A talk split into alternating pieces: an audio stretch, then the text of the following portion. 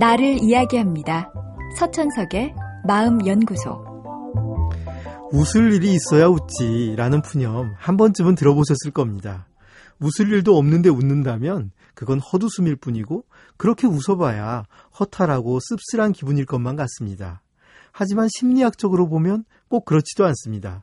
웃을 일이 없어도 일단 웃으면 덩달아 기분도 즐거워진다는 것이 여러 연구로 밝혀져 있습니다. 독일 비르츠부르크 대의 프리츠 슈트라크 교수와 연구진은 사람들을 두 그룹으로 나눠 각기 다른 자세를 취하도록 했습니다. 한쪽 그룹에겐 볼펜을 코와 윗입술 사이에 끼우도록 했고 다른 그룹은 양쪽 어금니로 물고 있게 했죠. 해보면 알겠지만 볼펜이 코와 윗입술 사이에 있을 때 우리의 표정은 찡그린 얼굴이 되고 어금니로 물면 웃는 얼굴이 됩니다.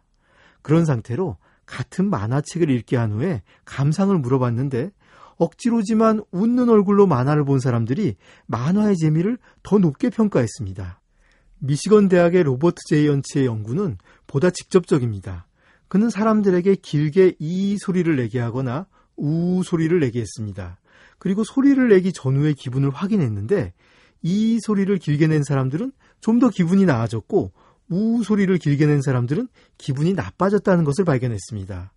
제이언츠 교수는 이런 결과가 나온 이유를 웃음을 짓기 위해 수축하는 몇몇 안면 근육들의 영향으로 두뇌 혈관의 크기가 변화하고 이것이 사람들의 정서적 변화를 함께 일으킨다고 보고했습니다. 이런 연구들을 바탕으로 서구에선 사람들에게 미소를 짓게 해서 부정적인 기분을 조절하게 하는 치료를 실제로 시행하고 있습니다. 하지만 이 치료에는 한계가 있습니다. 웃음이 우리를 기분 좋게 하는 건 평범한 기분일 때만 가능하지 우울하거나 불쾌한 기분을 좋게 하지는 못합니다. 가짜로 웃는다고 속상한 기분이 나아질 순 없고 미소가 만병통치약은 아닌 셈이죠. 웃음은 큰 힘을 갖고 있습니다.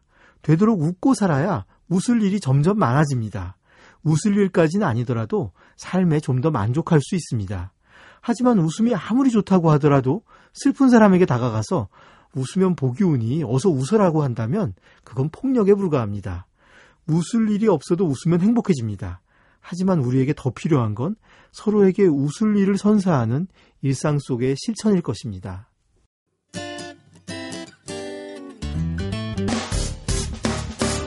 기쁠 때면 내게 행복을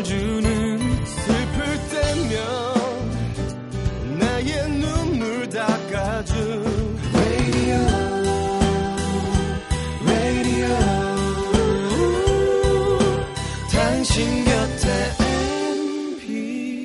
MBC MBC 라디오는 미니와 푹 TuneIn 어플리케이션을 통해 모든 스마트 기기와 PC에서 청취가 가능하며 팟캐스트로 다시 들으실 수도 있습니다.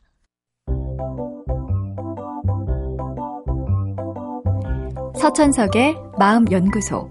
지금까지 정신건강의학과 전문의 서천석이었습니다.